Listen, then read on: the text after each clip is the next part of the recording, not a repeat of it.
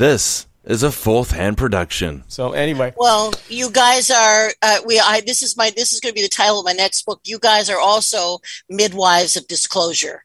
You are helping to birth the new era. That's it. Yeah. That's what we're all doing here. We're here by choice. We're here to, we're the avant-garde. We're here to. I love absolutely. That. Give me the gloves. I'll wait with give bated breath. Give me the gloves, man. You know, give me those. I'll be give right me those there. Forceps, let it baby. Come. I'm ready. We're not on the air, ready. Are we? We're no. not on the air. No. This is break time. It is hilarious. I love it. I absolutely love it.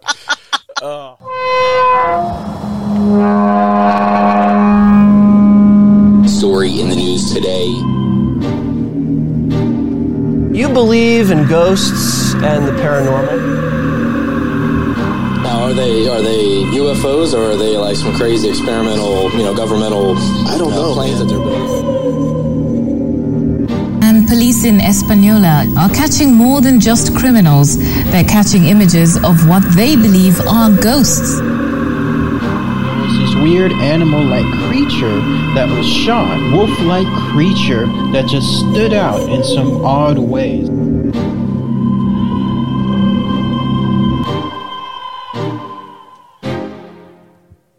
And welcome everybody to Strange Uncles. I am Shane. I'm John. I'm late. Nobody knows that yet. Been busy, man. Busy week for sure. So I'm trying to play catch up on my side. You guys know it. I don't know if the listeners do, but just got back from Alaska like late yesterday. We spent almost a week out there in no man's land. Sucked. Man, I tell you, it's like a different world. It's crazy. I was telling John, whoever's not gone, just make the trip anywhere in Alaska. It doesn't matter whether it's the coast, whether it's inland, whether it's fucking amazing. Beautiful, beautiful territory. And the people, nobody gives a shit. Like everybody is just there living life. It's really cool for a change. Yeah. It's probably why you live somewhere up there. So you just aren't bothered by anything. Yeah. Like everyone else up here is come to basically disappear as well. So yeah, it's like do your thing, and as long as you're not hurting anybody, no one's gonna fuck with you. Yep, exactly. No, it was cool because we drove to Denali, and literally for 140 miles we saw nothing. A house here and there. I will say that I don't believe housing codes exist in Alaska. I'll say that out loud. I don't think so. There's quite a few ranch shackles going on there, but for like 130, 140 miles there's nothing, and then all of a sudden, bam, you hit a park. It's fucking phenomenal. So, well rested for sure. I'm glad to be back though. Glad to have a lot of stuff going on. Hopefully you guys are good. We're shifting into fall. It's starting to cool down over here. It's a thing, other than what's happening in the world around us, we're looking pretty good, I think, for the most part. Yeah. Salt Lake had some clean air the other day. That was nice change. Oh, Jesus. But now we're back to shit. Yeah. That's great. Yeah. It cooled off for like half a day. It was nice.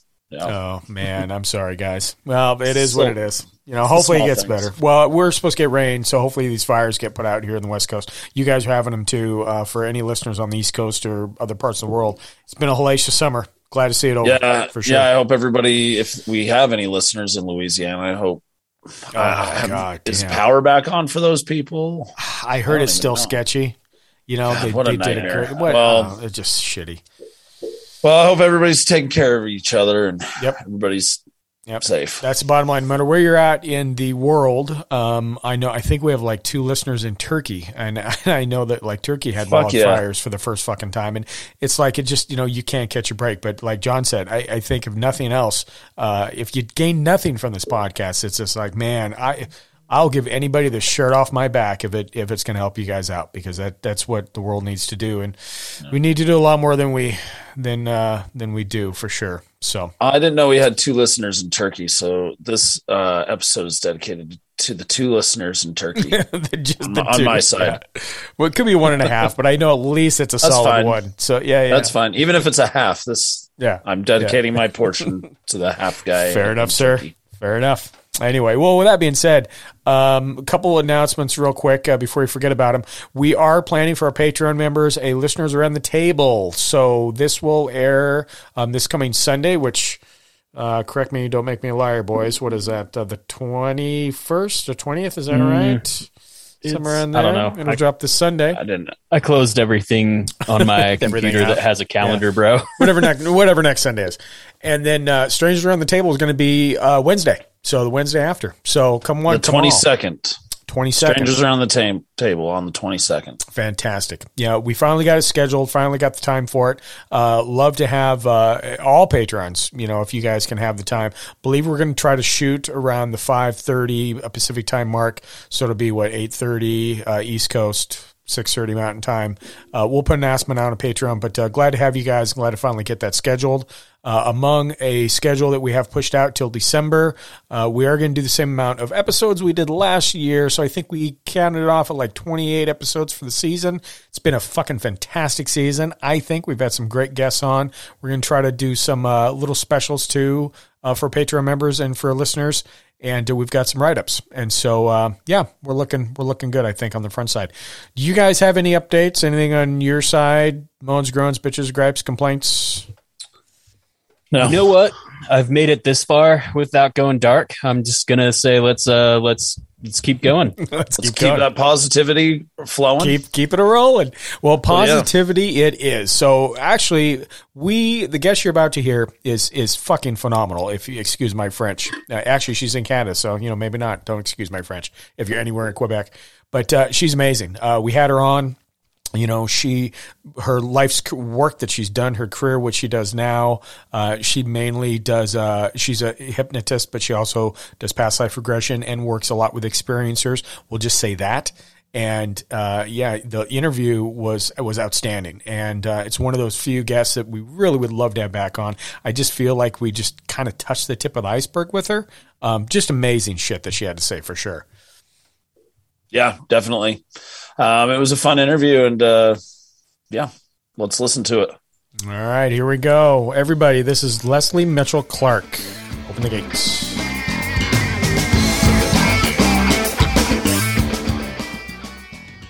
Leslie Mitchell-Clark is a consulting hypnotist, graduate of the Ontario Hypnosis Center, member of the National Guild of Hypnotists with a special certification on past life regression. Leslie and her hypnosis clinic, Lightwork Hypnosis, are also focused on the use of hypnosis for the positive improvement of all issues pertaining to artists of all disciplines, actors, dancers, visual artists, writers, musicians, vocalists, and the list goes on, and all the unique demands that they deal with on a daily basis. However, she also works with individuals who feel that they have had experiences with extraterrestrial beings. Let's also add to her resume that before her hypnotherapy career, Leslie has also been busy with a career as an actor, dancer, vocalist, and for the past 20-plus years, she has been a top jazz and arts media consultant with an array of Grammy and Juno-winning clients as well as major jazz festivals and record labels. Leslie also contributes regularly to a variety of publications, and we can't imagine with all of this going on in her life that she has carved out a sliver of time to cover our show, and we are humbled and honored to be part of it. More specifically, discuss her research into past life regression and, of course, extraterrestrial encounter therapy. Although, it wouldn't hurt to talk about your music career as well, it sounds like. So, Leslie Mitchell-Clark, welcome to Strange Uncles. Thank you. Oh, thank you, you delightful strange uncles. I'm so glad to be here. And boy, reading all those things, I'm exhausted. I don't know how I did it all. No, I don't really. I don't do it all at the same time. That's the thing. I'm very easily bored. It's a little bit of this, a little bit of that, Yep. And that's how I roll. But thank you for that lovely introduction. Very much appreciated. No, not at all. I mean, well deserved, to be honest with you. Like I said, we've had you lined up for a long time. Always curious and always just fascinated with hypnotherapy in general. I think because I think it brings out a lot. And we asked this from a lot of our guests. Really, is just your background. How did you kind of get into this? What stumbled you towards that path in your life? Well, as I had always been interested in mental health care for, since I was a young freshman in university working in a state mental hospital. But I had a kind of, I guess you would call it a bit of a midlife crisis, or I was just being a menopausal bitch. I'm not sure which. We'll take either. It really doesn't matter.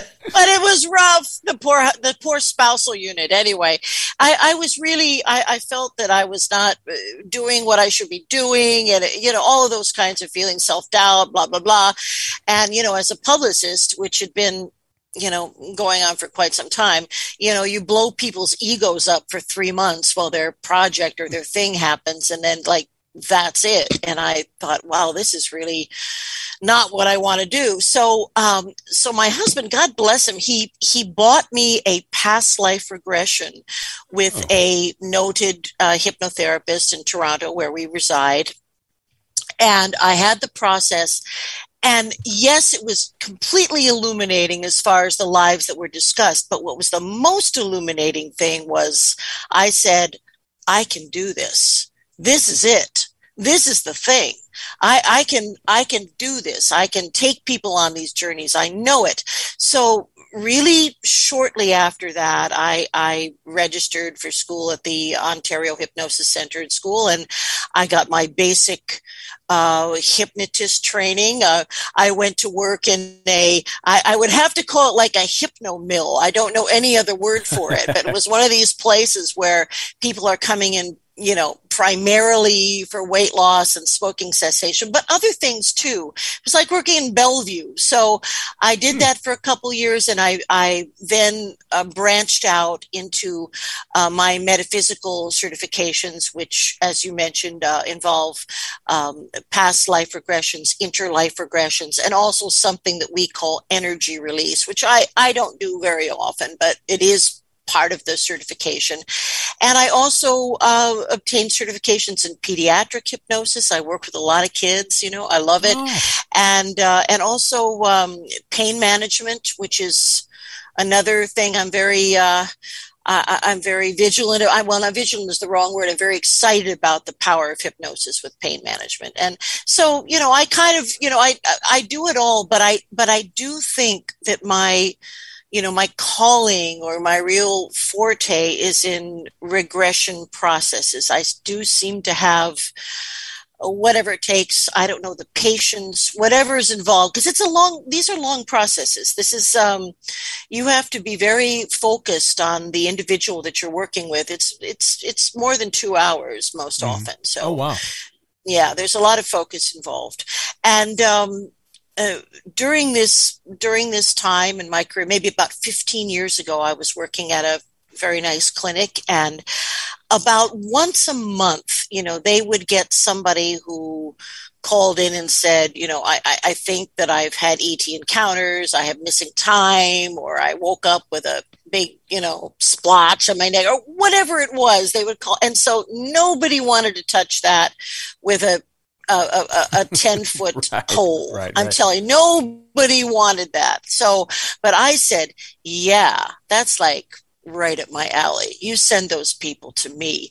And that began a journey that has been breathtaking, awe-inspiring, mind-bending, mind-opening, sometimes infuriating, but that's when I came to really understand that this is a big part of the work that I'm supposed to be doing here, like right now. I'm supposed to be helping these people and getting their messages out, right? You know, in a way. So, so that's kind of my little journey now these days. In 2021, I still work very much in what you would call mainstream hypnotherapy. I also work for a psychology firm that deals heavily in PTSD.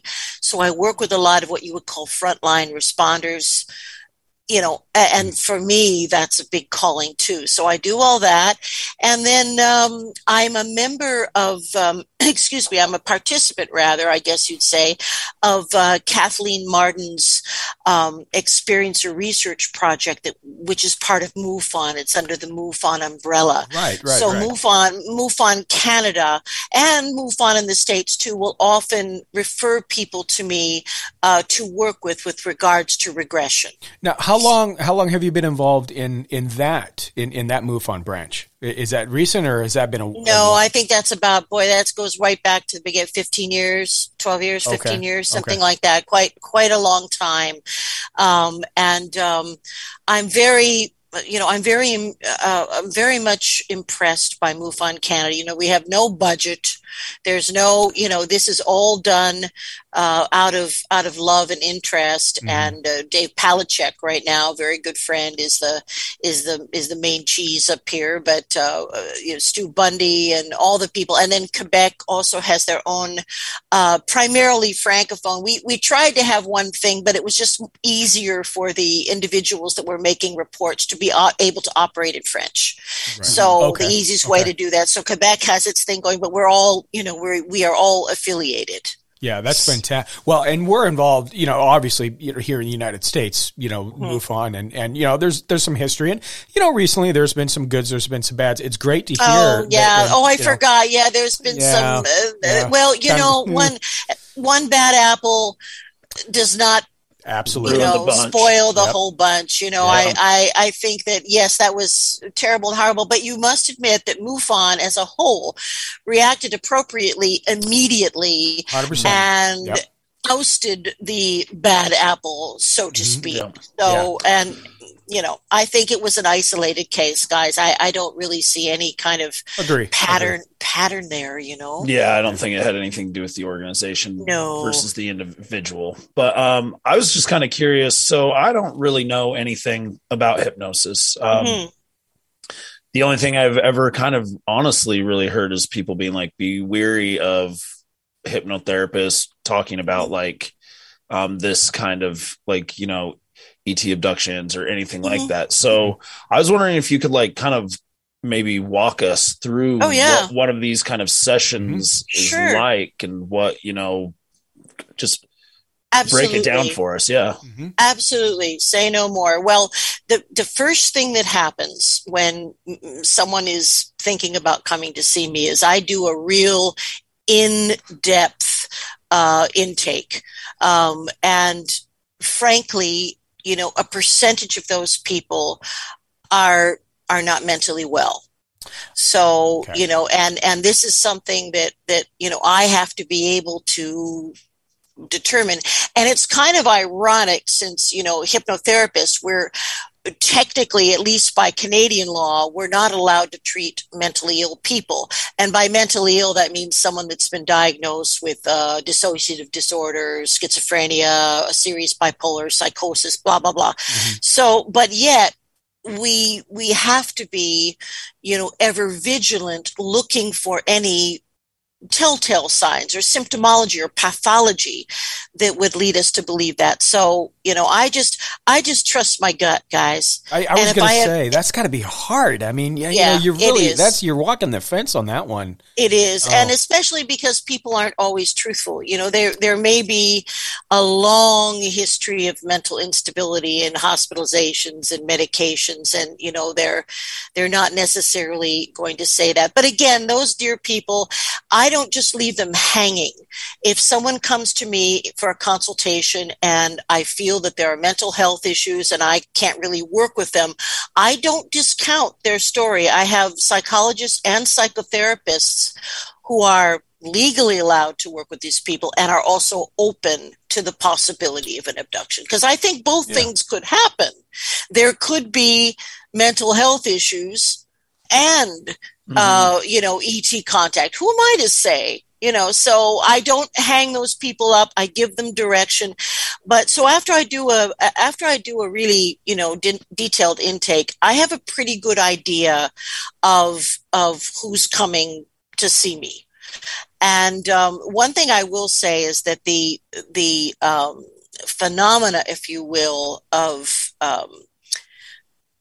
I hate to use the word abductions because I don't really think of it that way, but encounters, it crosses all lines, all socioeconomic lines, all ethnic lines, all lines of education, blah, blah, blah.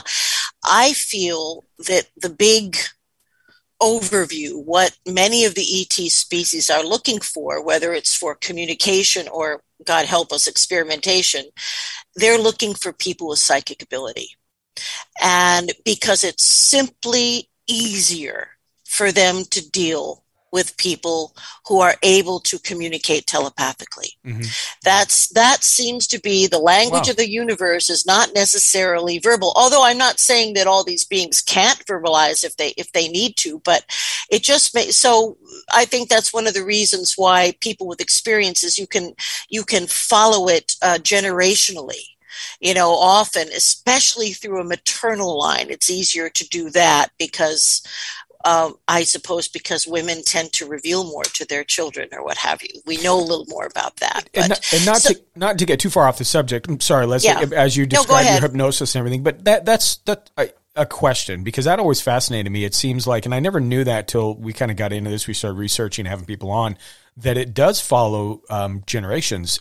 I believe so.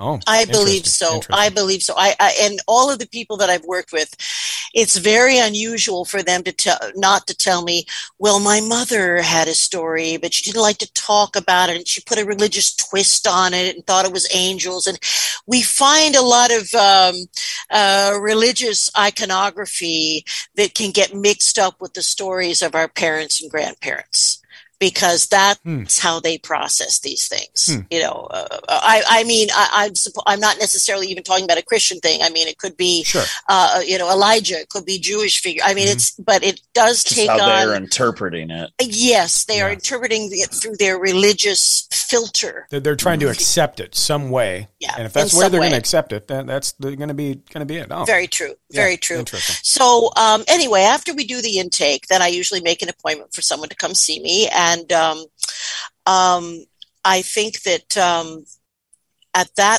point, I really, as I said, I'm really pretty sure, you know, what's going on. Now, I do want to point out that hypnosis is over 6,000 years old. And that's just by recorded history. But if you believe in, you know, antediluvial situations, mega civilizations from before that time, I believe it's even older than that. I think it is ancient in the extreme. In fact, even the ancient Egyptians use it. It trickled down. The Vedic cultures use it. Chinese, and even the Greeks had what they called sleep temples. They had entire clinics devoted to hypnosis. And the way it works is, it sounds very simple, but it's extremely profound. So the biggest part of us is our subconscious mind, the part that's running our heart and our lungs and contains our memories, everything we've ever seen or experienced. So that's the greater part of ourself. The conscious mind that we walk around with is like the little tip of the iceberg sticking out of the water. It's really not much. You know, the bigger part of us is the subconscious mind. So when we can get the physical body relaxed enough, and this is the key, and of course the Greeks did it by giving their patients a huge opiated drink. They didn't mess around with talking or relaxing. Let's get to the point. You know, here's your drink and away we go. So, but in contemporary times, we do it, you know, often I would use what you would call progressive relaxation. I talk to the muscles. I relax the person's body. And when the individual goes through any kind of hypnosis, unless I want them to be, they're not unconscious.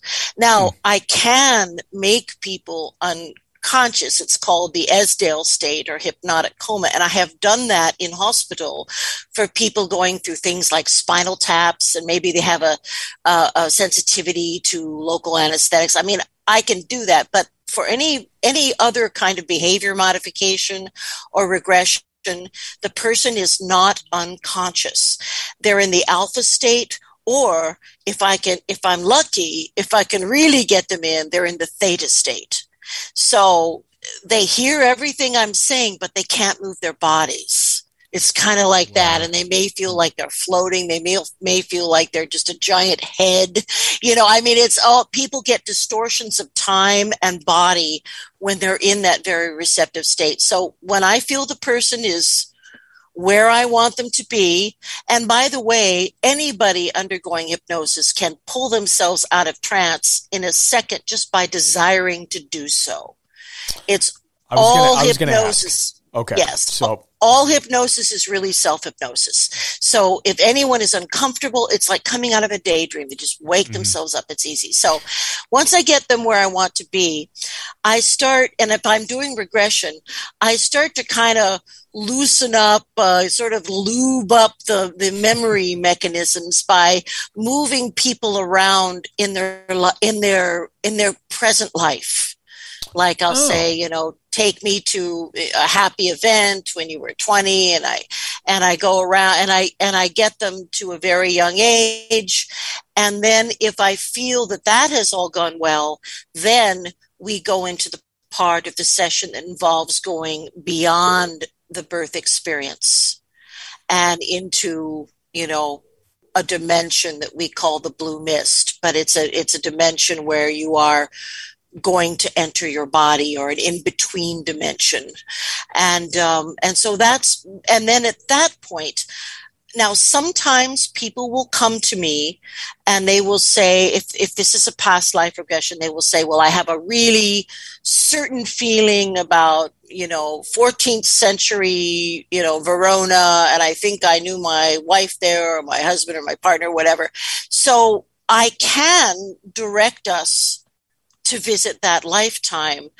But what I prefer to do is let, you know, the universe just show that person what they need to see and hear and experience. Interesting. And, you know, the individual may not always get it all at that time, or the significance of why they've been shown specific lives. Some of it may make no sense to them, but invariably, after a couple weeks of percolating and working with it, it all starts to come in line. And sometimes it all comes in line right there, like bang, zoom.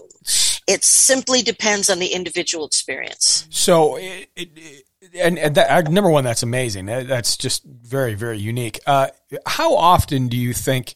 What does it usually, if somebody's visiting past life, they're trying to reminisce back there, like on a, is it one session, two session? Like what's that look like as far as reaching that time, I guess? Or that? Well, we generally get an awful lot of, if a person is a easy processor and a quick processor, we generally get a lot of information, and I have to be completely vanilla. Completely neutral. You know, I can't lead anything. So all I do is ask questions, things that we have, you know, determined in the past life regression process. Like, you know, are you holding anything in your hands? What's on your head? Take me to a time when you're with someone that's close to you. You know, it's all questions like that. Mm-hmm. But through those questions, we generally get an awful lot of information, and sometimes it's even provable information. You know, if a lifetime is close enough to our present era, sometimes we can get enough details where that person could even investigate. You know, investigate that former life. Yeah. But I think that it really works best when someone is in a time of transition where they need answers. You know, I think I think it's something that shouldn't be done too often. You know, it's not an entertainment, really. So in answer to your questions, how often, if I'm working with someone who is an experiencer, where there are many, many, many, many episodes that they need to go through, that is kind of a different thing. And I might see someone like that once a month, and we would be exploring new episodes.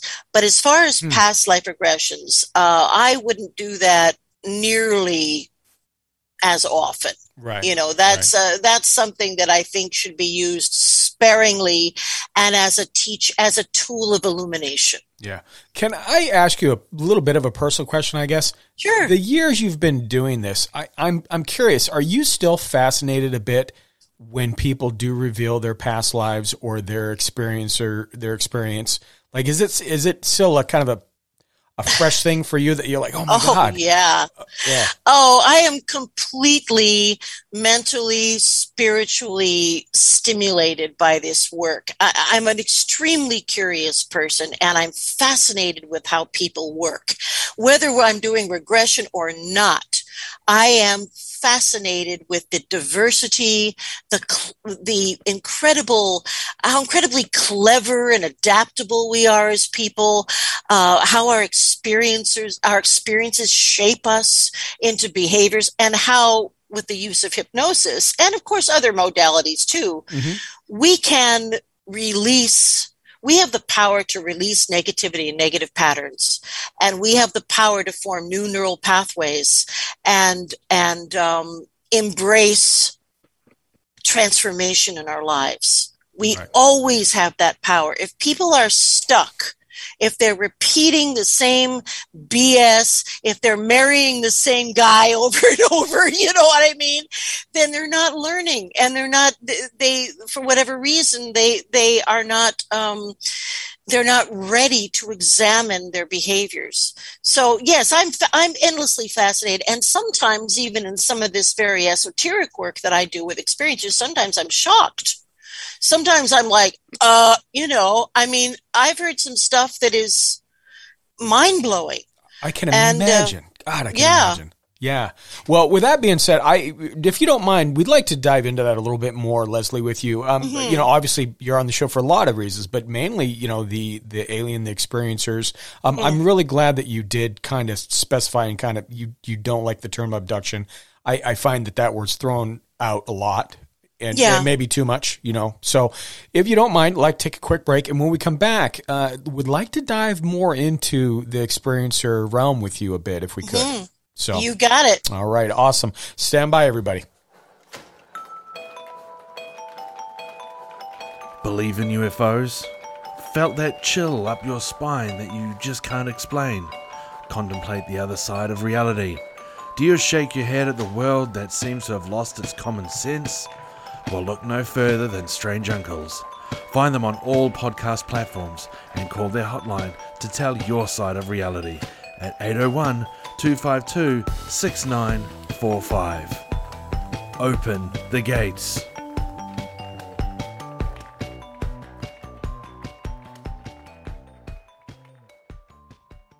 All right, and we were back with Leslie Mitchell-Clark. We wanted to dive, I think, boys, a little bit more into experiencer talk. Is that kind of the pathway you want to take? And Leslie, are you okay with that? Absolutely. Absolutely. Okay. So I get my first question on this, and then, you know, we can go wherever that takes you. Before you started, I guess not even being into hypnotherapy, you studied this, you found out that was your passion.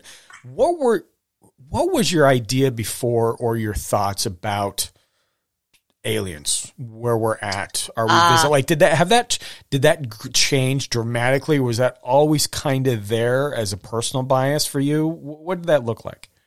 Well, I was always a stargazer and obsessed with the idea of ETs and life on other planets. I mean, since my earliest memories when I was a kid, I used to dream that I lived on a planet with two suns. And I was really primed for all of that, even though there was no structure to it. And I don't believe I had experiences as a child, you know, so I just was always, I had a telescope as a young girl. I mean, a serious telescope. So it was always kind of a huge area of interest. And when I was about 16 years old, I went to work at a summer stock theater in the Black Hills of South Dakota. And if you're familiar with, that's where the Rushmore heads are. Yeah. And, one of the interesting things about that area, it's also a sacred ground to the Lakota people. So it's a no-fly zone for commercial aircraft, and it is sacred ground where the Lakota people have always made contact with the sky beings. So this is a history of the area. It's very metaphysical, strange energy, they have mica mines there. It's, it's a strange, they have unusual gold that has multicolors in it. There is also, an area, called the Needles. That is one of the most unusual geographic areas I have ever seen. And again, very strange energy. So I was a young, member of the company, and along with me in the company was a great gal. I thought of her as fantastically mature and much older than me, but I'm guessing she probably wasn't even 30. But this is how I thought of her. And she was already having a very busy career as a singer in Vegas, and she raised horses, and she had a whole life there. And I said, well, what do you, what are you doing here in this little Summerstock theater? And she confessed to me. She said, well, I am actually very psychic. I'm a psychic person. And I've been working for the government in communication and telepathic communication. They take a whole bunch of us and we go out to a base and we sit in a room and do other things and we communicate. And I think that she got on a plane, some kind of plane wrap plane and some kind of plane wrap little airport. And they went out to probably Groom Lake or Dreamland or whatever. I think all those bases are underground, by the way. I'm pretty sure that they're underground. We don't see what's actually there. So now this seemed like a lot to take in, but to me, I just knew it was the truth. I just believed her. I could almost see all this, in her eyes. I knew it was the truth. And in fact, every time that we went into the little town of Custer was the closest town. And every time we went through the mountains and went to this town, we were followed by craft. Sometimes it was just quickly moving lights. Sometimes the craft was close enough where I could see the actual shape. And these were kind of classic Betty and Barney Hill saucers with multicolored lights. That's what they what they looked to me. Could have been U.S. reverse engineering, who knows, but that's what I was seeing. Now, during that summer, one afternoon, I was lounging at the snack bar, something I was really good at. I was lounging at the snack bar, and I see pulling into the theater complex this huge kind of in Spanish, we call them, tuna boats, el barcos, a huge late era. It didn't have fins, but it was like a Chrysler Imperial from maybe the mid 60s. And this is 1973, by the way. This is 1973. So this old, stupid looking town car pulls in and they pull up right in front of my friend's dorm where she lives. And out of the car, I see come these two, I'm going to call them beings, because they got out of the car, they were not very tall, and their skin was pale, and it looked like plastic. That's the only way I can put it. It did not look like epidermis. It had a plastic look to it. And they were dressed very anachronistically. They were dressed like George Raft from a 1920s gangster film. They had fedoras on and they had suits on.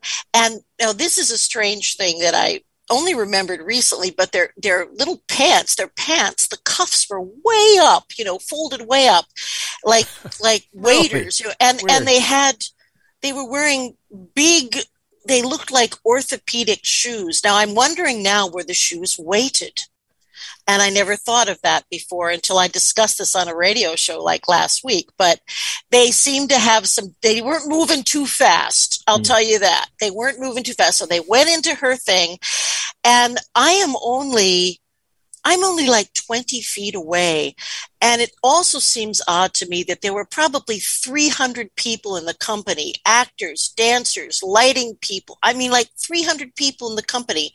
Nobody is there at that moment but me. And so they go into her thing. And I thought, okay, well, I'm going to wait here, but if this goes on for too long, I'm going in. Now, I'm 16. What did I think I was going to do? Assault them with my tuna sandwich? I didn't know. I had no plan, but, and no impulse control at 16-year-old. So just as I was about to go in there, the two beings came out, got into their big tuna boat and pulled out. And that was it. And later on when I saw her, I said, what the hell was that? What was that? And she said, well, they're really amping up the pressure and they very much want me to come back and work on the communication program. Oh, so she knew. She's been through this before. Yeah, she knew what to expect. She knew what to expect. And, interestingly enough, and this was, this is a long time ago, guys, 1973, I tried recently to find her, and I'm not going to reveal her actual name, but she was a very busy singer. She was a country singer, not my idea of a good time, but, you know, she was you know, like the late drummer Buddy Rich, when he was the jazz drummer Buddy Rich, when he was on his deathbed, you know, they came and said, "Mr. Rich, do you have any allergies?" And he said, "Yes, country music." So fair enough. That's amazing. Fair enough. I never knew that was a quote from him. Yeah, that's Buddy Rich. But anyway, I have tried to locate her and have been completely without luck. Wow. Finding her. Huh. So now she would be, let's see, how old am I? I'm 65. So 75. Well, she'd be up there. That's for sure. Yeah. She could have been as much as 15 years older than me. But she was fairly popular, so, or. You mean as an entertainer? Yeah. From what I knew, because she worked all the joints. Now, years later, as a singer, I also, with my own band, worked all of the casinos in Reno and Tahoe and Vegas, and I was never able to find a whiff of her. Wow. Huh.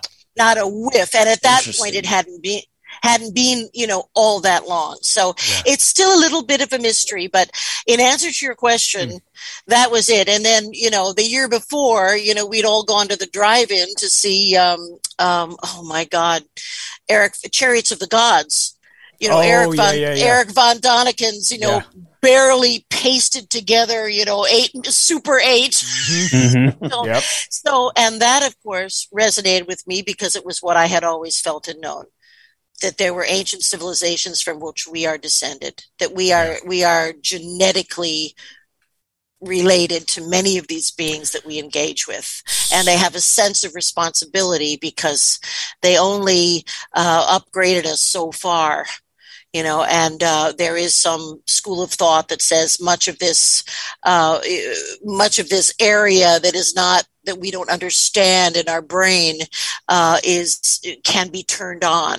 It's part of that. Yeah. And what do they say? We only use, what, like 18 or 23% of our brain or something around that. I know. What do you suppose the cat? It's like 5% for me. Yeah, right. Especially on a Wednesday for sure. I just got back to work today and I'm like, oh, God damn it. I'm back at work. Yeah. I'm like low fat milk, 3%. No, that's high fat milk, isn't it? 3.5% is the high fat milk. Yeah. Oops. Yeah. That's the full heart attack. You're getting into half and half territory there. I know, you're right.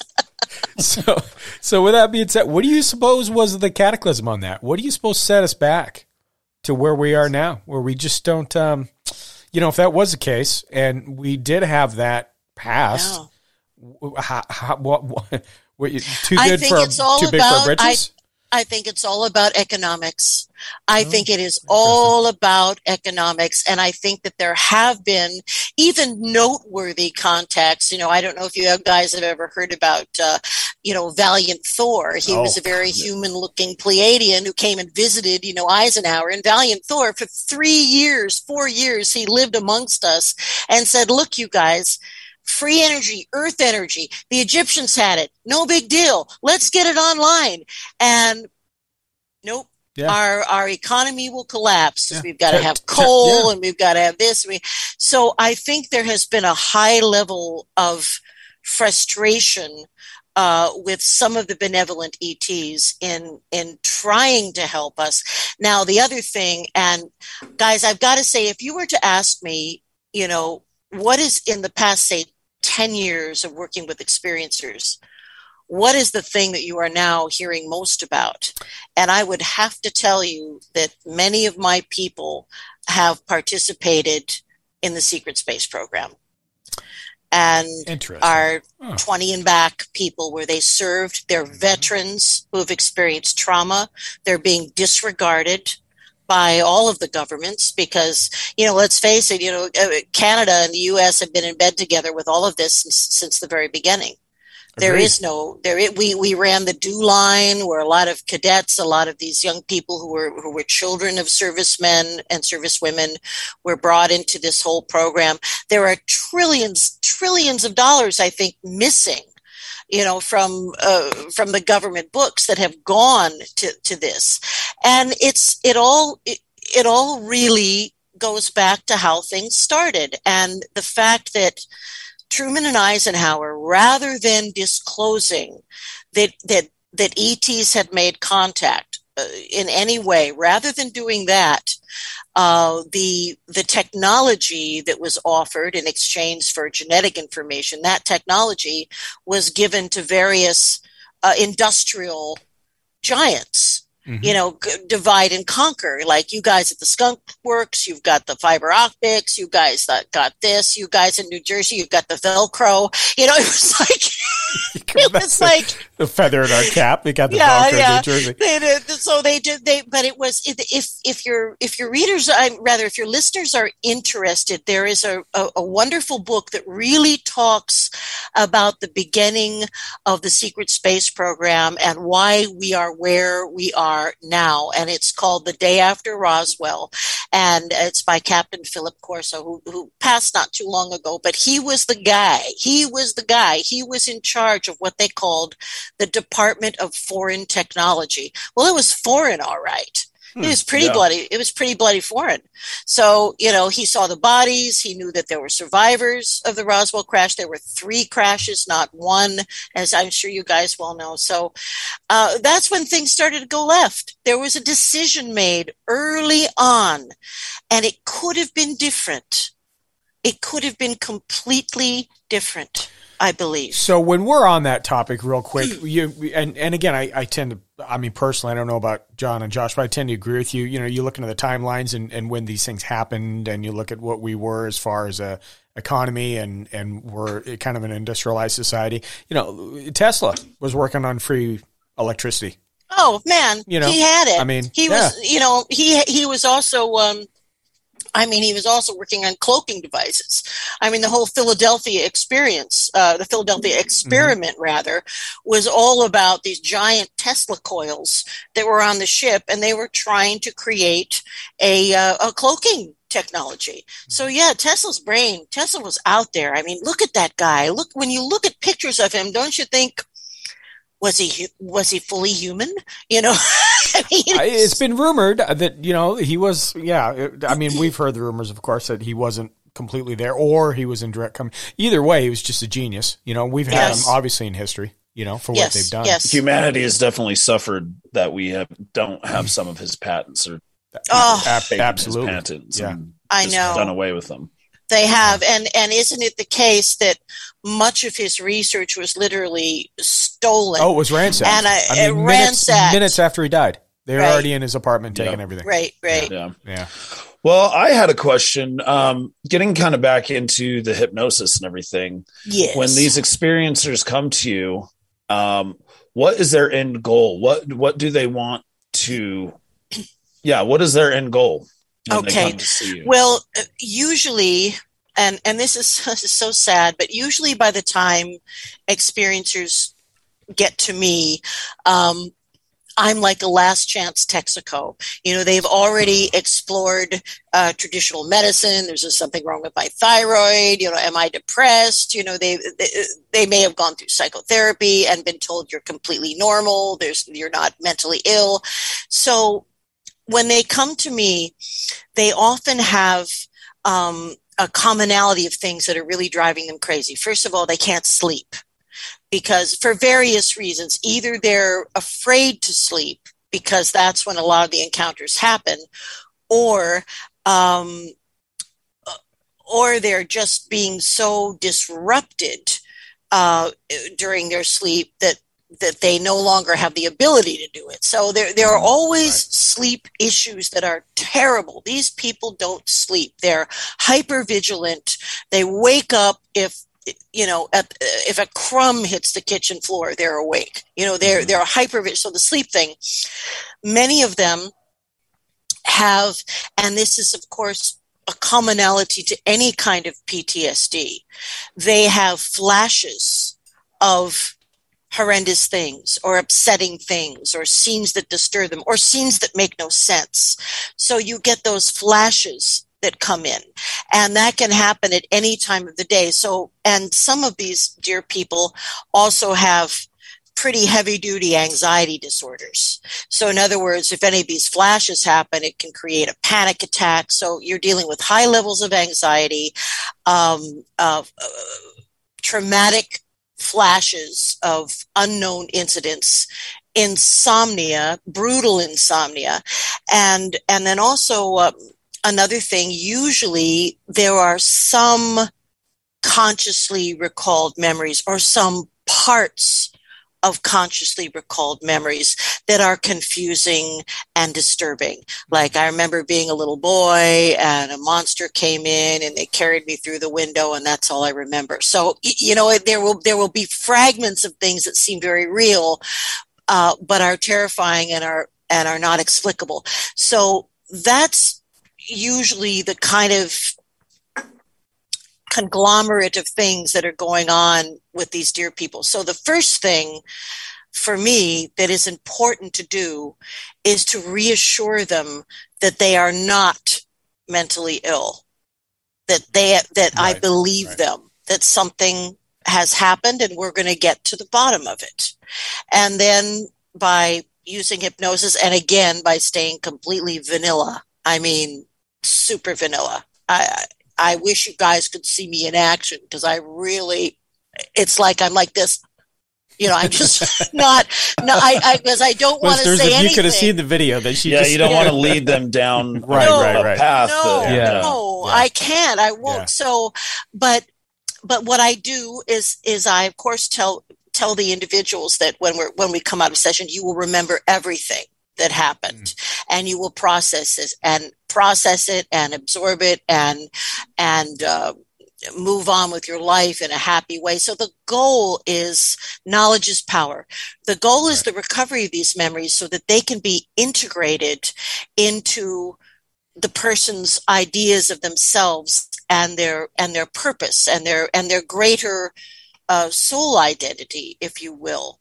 And, one of the things that we do find is funny. I was just talking about this today. Is oftentimes in around midlife, the experiences that people have as far as being contactees, their experiences tend to become more esoteric. In other words, they're not necessarily being taken physically anymore, but they've become such great bilocators that it's more like an astral projection or remote viewing or you know, anything that you can think of that falls into that category.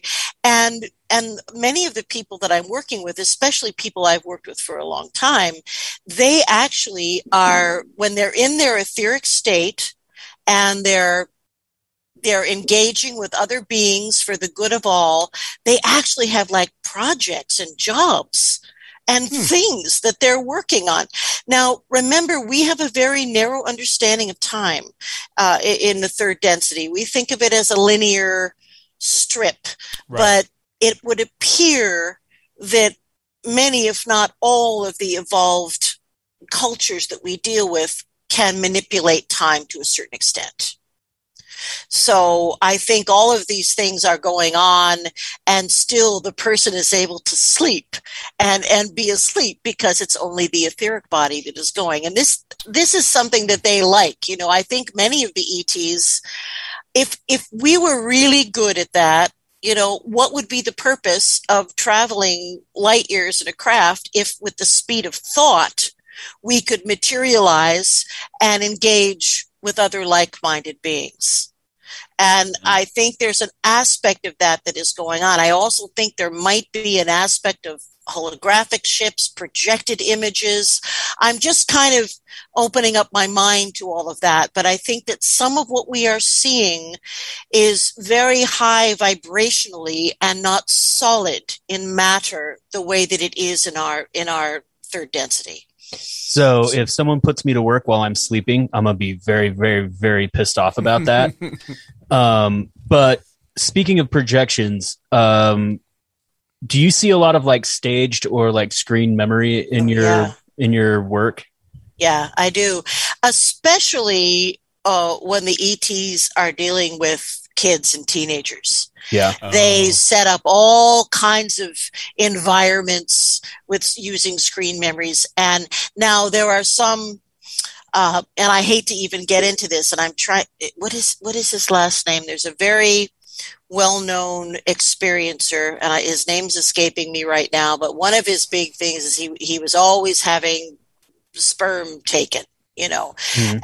And although I think that particular kind of thing where this particular group of ETs, the Truman Agreement, where they take genetic material, that agreement is over. So we don't see a lot of that right now, but it certainly did happen. So in his case, he was always talking about how there would be a screen memory and it would present as like a beautiful woman or something. And it would go through the whole thing. And then he'd kind of come to consciousness and there'd be some kind of machine on him. So, you know, they mm-hmm. have used that technology for mm-hmm. both good and ill. I'll tell you a little story if we have time. Do we have time? Sure. Not really. Yeah. Well, I have a little story I'll tell you about one of my people who has been a lifelong experiencer. And so they'd been taking him since he was 3. Mm-hmm. And nothing painful, no painful probes, but certainly examinations, but benign examinations, right? Nothing mm-hmm. painful, terrible, nothing like that. Yeah, giving him a physical, basically. Yeah, like a physical, looking in your ear. Yeah, I mean, really totally benign. So he recalled an experience where he was about 12, and he was already becoming kind of like a surly, you know, 12-year-old boys. You know, I had 2 sons, man. They can be pretty gruesome. So, you know, 12-year-old girls can be gruesome, too. Don't get me wrong. We wouldn't know anything about being gruesome 12-year-olds. No, I'm sure nothing, not. I'm sure I can tell by looking at you guys. Leslie, I was an angel, okay? Yeah, you don't relate to any gruesomeness. I get it. Anyway, so he was gnarly, you know, at that age. So he did recall being, you know, he was young enough. They floated him out of his room. Again, a common thing. He went right through the ceiling. They speed up our molecules and can pass us right through solid objects. It's a no big deal kind of thing. And then it's kind of blank. He didn't have a clear memory. I think we found later that he was in fact taken aboard a craft, but he didn't remember that right away. So suddenly he finds himself and he's in this room. It looks like an old Toronto house. He's in this room and it's supposed to be set up like a party, like a kid's party. And there are chairs all in a circle. And some of the kids are like unconscious. They're like, they're completely out. Some of the kids he recognizes because he's seen them before in some of these, you know, exercises, if you will. So, but you know, my guy, he feels, you know, this is shit. I don't believe this. I don't like this. I don't want to be here. I'm not digging it. And then, of course, the whole objective is physicals. That's the whole objective.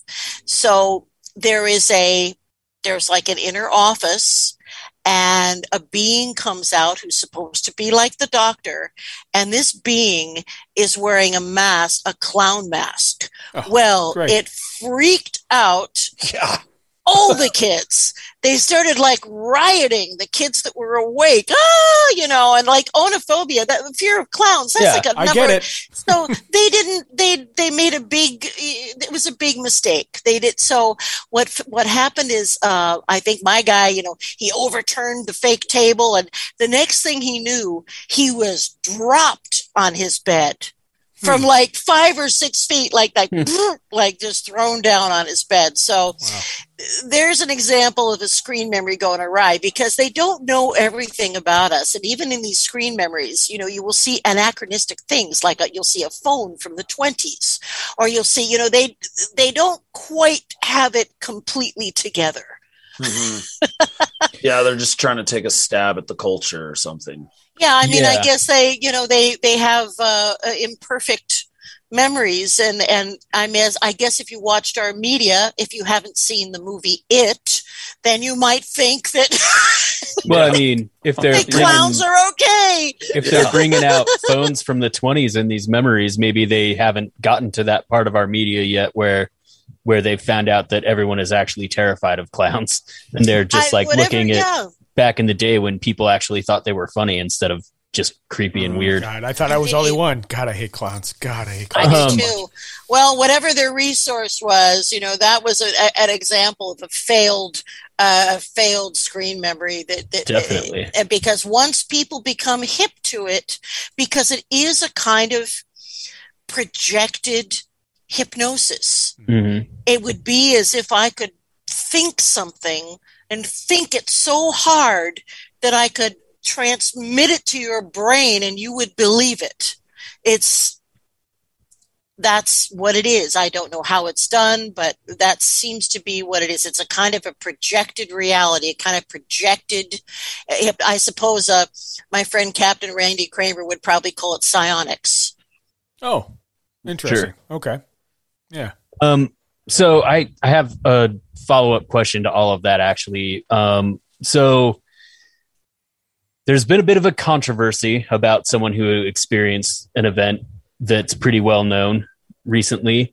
And some of the people that were talking about it, who are also fairly well known in like the UFO community, were kind of making light of the evidence that this particular experiencer's, that it runs in their family line. Have you seen any evidence of that in your work where the abduction phenomena occurs down familial lines? Absolutely. Or something like that? Absolutely. And I think we did touch on that a little bit earlier, but yes, mm-hmm. Absolutely. I see that all the time. And again, what I think the reason for that is that people who have psychic ability are just easier to work with, and they can do telepathy. They can bilocate more easily. It's not about IQ. It's not about how we measure, critical intelligence. And it does seem now, as I said, I guess a little earlier, this is a little bit easier to track in the female line. And I think maybe only because women maybe are a little more verbal about it with their daughters and such. Right.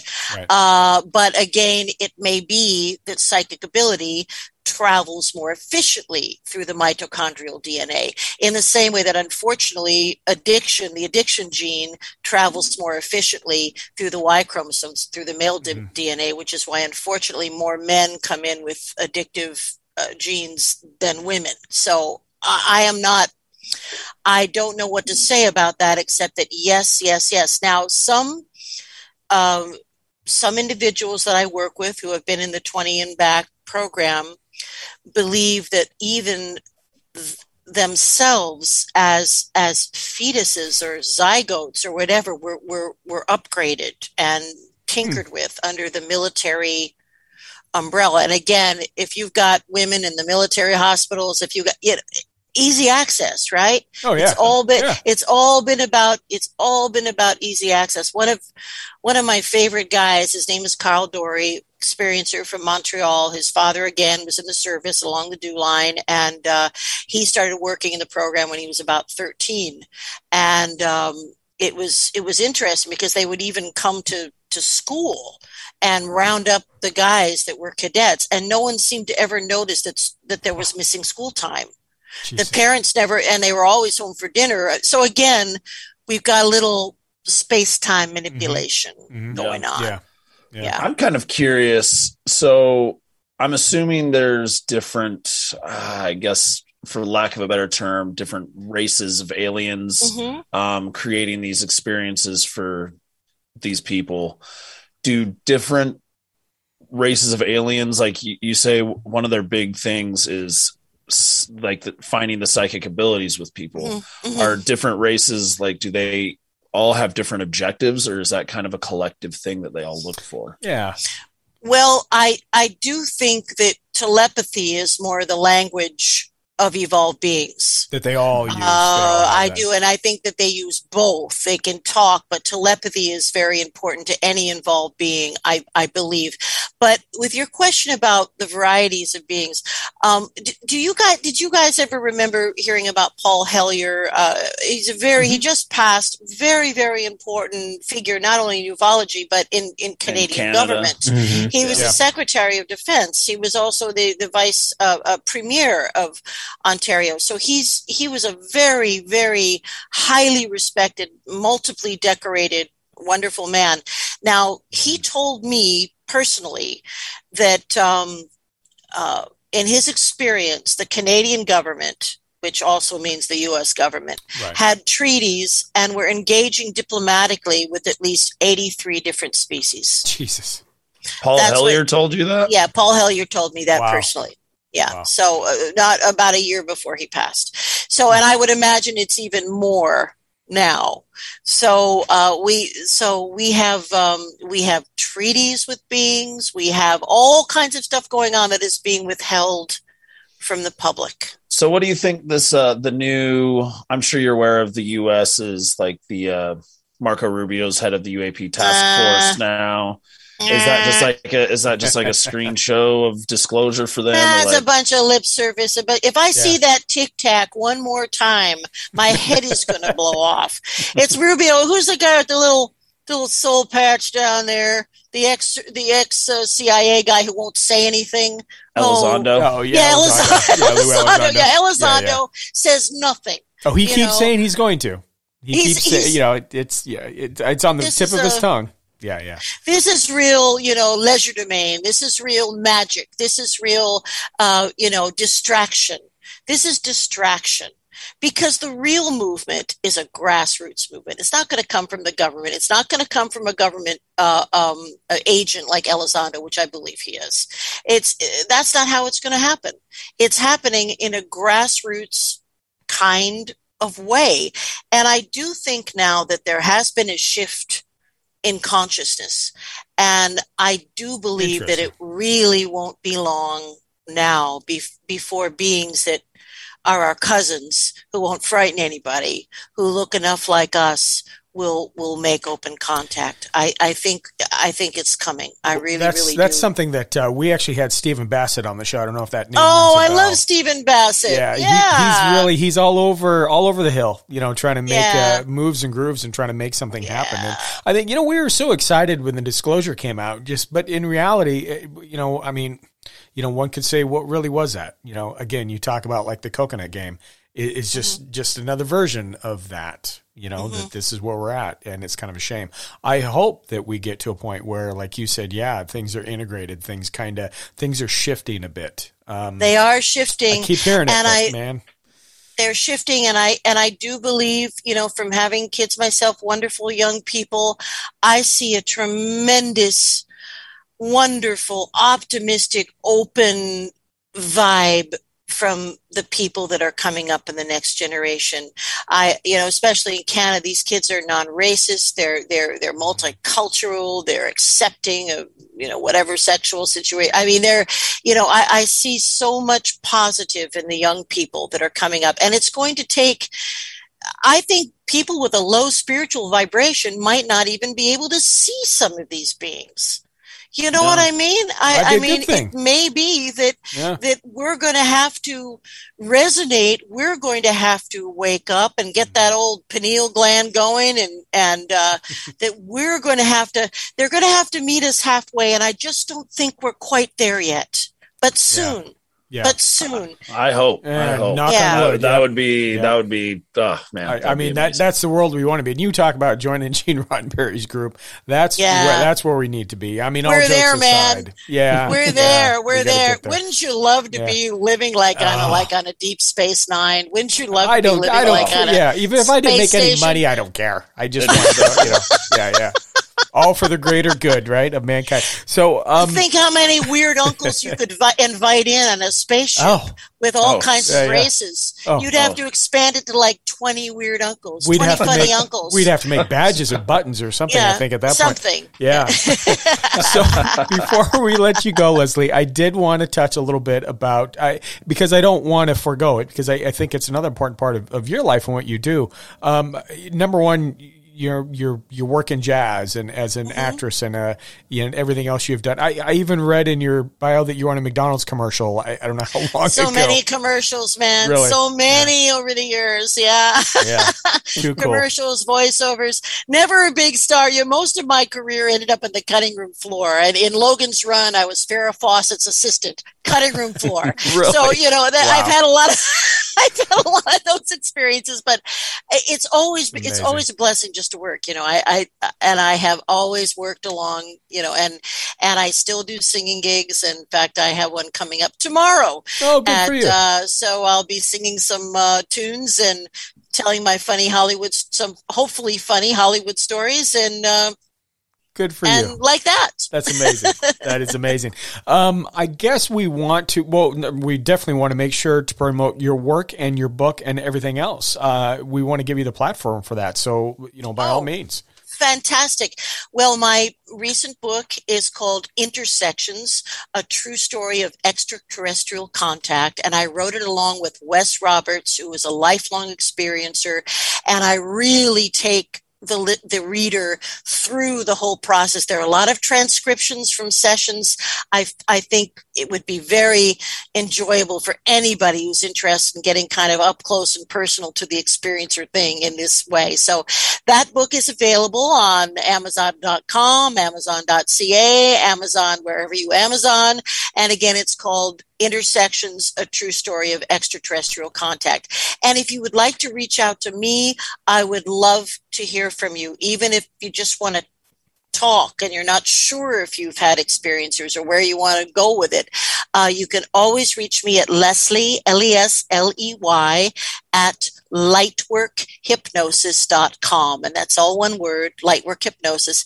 And you can find me on Facebook, Leslie Mitchell-Clark, and you can also find Lightwork Hypnosis. Fantastic. I just ordered your book. Can't wait to read it. Oh, I mean, bless your heart. Fantastic. Thank you. Thank you so much. Leslie, it's been, you know, we have guests on the show, and all of them are unique in their own ways for sure. But it has been an absolute joy to have you on. Yeah, thank you so much for the time. So, bless you guys, and thank you for all the work that you do, opening people's minds, presenting a safe forum, and I really, really appreciate the opportunity to talk about this subject matter, and I hope you'll have me back to chat with you again sometime. God, by all means. Absolutely. Yep, in hearts. It'd be awesome. Yeah, it'd be cool. If you want to go ahead and stay on the line real quick, we'll thank you off the air, but everybody, that was Leslie Mitchell-Clark. Thank you so much for your time.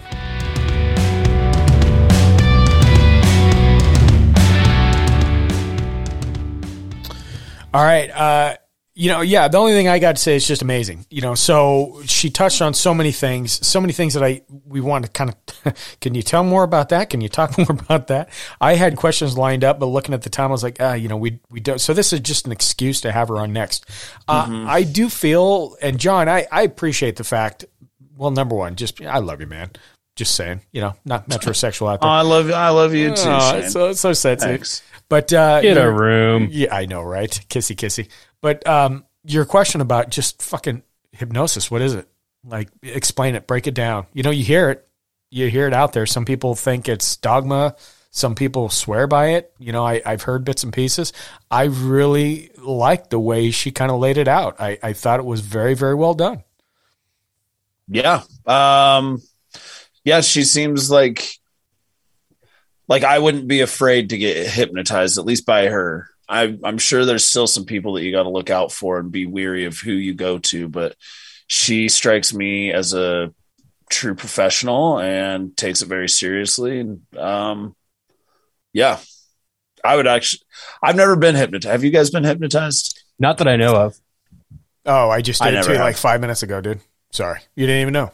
See how good it is? It just came and just went. Yeah. I actually had, I said it before, I think, on the podcast, but years ago, I did a past life regression. Really kind of amazing. I don't really, I mean, I took some things out of it. It wasn't what I expected. I'll be honest with you. I'd like to do it again. Were you an Egyptian temple whore? I was not. I so much wanted to be, though. God. No, I went through like 3 past lives. The weird thing about it was every single life, it was just me. Like, there was no family. There was no... It was just me wandering around. So now I don't know if that's how it's supposed to go or if just nobody likes me in general. I'm not sure. I'm not sure what that plays out to be, but it was very interesting. It was very interesting, very enlightening. Let's just say you're good enough. Say that. You're smart enough. And doggone it, people like you. Thank you. Thank you very much, Stuart Smalley. Love it. So, I had a friend in high school. His mom read like playing cards, like just a 52 deck of cards. Mm-hmm. She read them once and I don't know. One day she told me that one of my past lives, the reason I'm so nice now, I was a lot nicer when I was a kid. But she said that I was like a woman beating drunk. Jesus. Like, just like a real piece of shit in my last life. Like, damn, bro. Yeah. I don't know how long ago, but yeah, that was one of my past lives. And she's like, that's why you're just so nice now. Like, you've learned from your mistakes or whatever. I'm like, all right. I don't know if that made me feel. I don't know if that made me feel good or like, not. I'll take it. I guess. I think you were a big fucking huge pile of shit, but now you're okay. I'm like, now you're all right. You know what? Yeah. You're an okay guy now. Well, at least I'm not a wife beating drunk in this life, so that's good. Exactly. My luck, I was like Vlad the Impaler or some shit in my past life, and I fucking don't even know it. There's a reason you were always alone, Shane. Yeah, maybe. Yeah. Why do I love steak so much? Penance. Yeah. Too busy impaling everyone. Yeah, and not in the fun way. Maybe that's why I love Halloween so much. Eh, weird, quinky dick. But no, it just amazed me. That whole thing amazes me. I love how she broke it down. I like her ideas.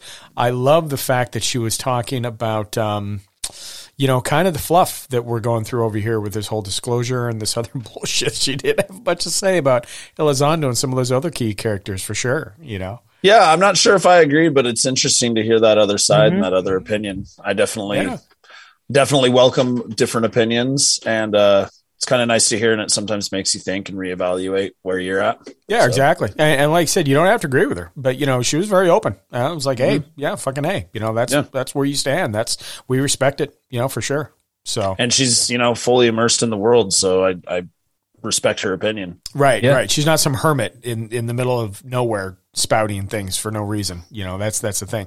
And the experience that she had, I couldn't even imagine that life. You know, I mean, if you talk about building a bridge with somebody, that's gotta be the ultimate, like building that, you know, putting somebody under hypnosis and sharing that experience with them. I mean, to me, that's another level, you know, that you got to be on, you know? Mm-hmm. So, but anyway, she was really, really kind of cool. Love her. Love to have her back for sure. Ordered a book, Intersections, I think she said it was. You can find Amazon really easy. I think it was $16.99 for the paperback. So everybody, if you want to support her, by all means. And then, of course, her Lightworks Hypnosis, I think, was her website. And pretty cool website. A lot of stuff on there. A lot of things to offer. Very fascinating that she had a conversation with Paul Hellyer with that, too. I was like, oh, wow. 83 species. That's interesting. I mean, yeah, it's crazy. But if it's even remotely if it's true, it's amazing. Yeah. Yeah. Blows the proverbial mind for sure. Yeah. You can definitely check her out on lightworkshypnosis.com. And, you know, while you're on the internet, slide on over to Patreon. Yeah. Get your tickets to strangers around the table. Do it now before he cancels. Shit's few and far between. You don't want to miss out on this hot event. Oh, yeah, yeah. Shit, yeah. It's on fire. We'll sell you the whole seat, but you're only going to need the edge. Yeah. Well, I mean, if more than like 2 listeners come, then I will take my shirt off. Oh, God. I've been waiting for you to promise that. Is that a threat or a promise? Or, I don't know. It's on the fence. We'll burn that bridge when we get to it, John. Yeah. Okay. Right. Sounds good. I'm going to text at least 2 Patreons just to make sure that comes to fruition. Yeah, I mean, I didn't say I'd have my camera on. Oh, you son of a bitch. Yeah, well, okay, fair enough. But, well, with that being said, like we said before, yes, Stranger on the Table. I think, John, you said the 22nd. That'll be Wednesday. Yeah. Again, Patreons, thanks just for supporting. You know, love you all for sure. Love the listeners in general, too, just for everything. If you guys have any feedback, you love Leslie, you have other guests that you want to hear from, topics you want to talk about, experiences you've had, you can write us at strangejungles@gmail.com. You can call us at 801-252-69. Dolphin Sound. Yes. 45. You let us know. Where are we on the socials? We are at dolphinsound.emoji.gif. We are also at Strange Uncles Podcast on Instagram and Facebook, and at Strange Uncles on Twitter. We do have a YouTube channel that I've lost the login to, so there's no new content there, but there might be at some point if I can ever, you know, remember what that password is. And yeah, that's where we are on those, besides patreon.com/strangeuncles. Give me your money. There you go. Well, and I'll tell you, honestly, I was going to bring all the recording equipment or the portable stuff when I went to Alaska. And then as I was packing it, the wife snuck behind me. She says, you son of a bitch. Don't you dare. This is our vacation. Don't start looking for weird shit. So I had to put it back. So unfortunately, listeners, you know, hey, I didn't get anything. You know what? Josephine is absolutely right. She is. Yeah, I know. It was your goddamn vacation. You can leave it alone for a minute. Yeah. It's fine. Fair enough. Fair enough. I'll find haunted spots somewhere for sure. But anyway, you know, one way or another. But with that being said, boys, I'm going to let you go. Miss you last week. Glad to be back. And hopefully, you know, I will be in Salt Lake, I think, mid-October, I think, again. Hopefully you get a chance to come my way shortly after. You know, maybe we can do a winter bash of some sort. Love to see you in person for sure. But yeah. But that was Strange Uncles. Anybody have anything else? No, I'm good. We'll talk to you guys later. Definitive end of the episode. Thank you. For sure. Close the gates, everybody.